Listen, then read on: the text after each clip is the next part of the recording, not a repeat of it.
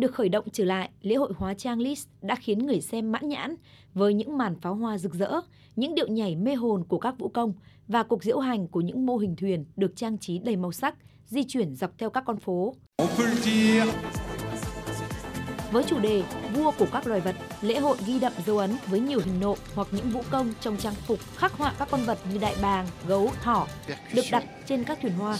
Điểm nhấn của lễ hội chính là mô hình một vị thần khổng lồ có thể xoay chuyển linh động với bàn tay phải nâng những chú chim non, tay trái là nơi đậu của một chú đại bàng to lớn.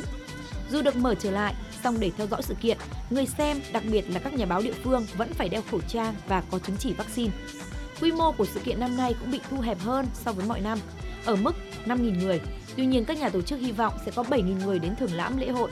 Anh Pierre Bovigna, một nghệ sĩ tham gia lễ hội 40 năm nay, nói Mọi người rất chào đón sự kiện này. Trước khi nó diễn ra, nhiều người đã hỏi tôi liệu lễ hội có diễn ra hay không. Tôi cho rằng đây là một thành công rất lớn do có những điều kiện hạn chế. Nếu không, sẽ có rất nhiều người đến với lễ hội. Lễ hội hóa trang Lis là sự kiện văn hóa lớn nhất ở vùng Riviera của Pháp trong gần 150 năm qua. Diễn ra trong 2 tuần, mỗi năm lễ hội hóa trang Lis thu hút hàng trăm nghìn khán giả và triệu lượt du khách từ khắp nơi trên thế giới đặt chân đến Pháp. Ai đã từng tham gia lễ hội đường phố Nice đều choáng ngợp trước sự ấn tượng, độc đáo và hấp dẫn của nó. Nhất là cuộc chiến của hoa, ở đó các vũ công trên các thuyền di động sẽ ném hoa vào người xem và ai nhanh tay sẽ nhận được.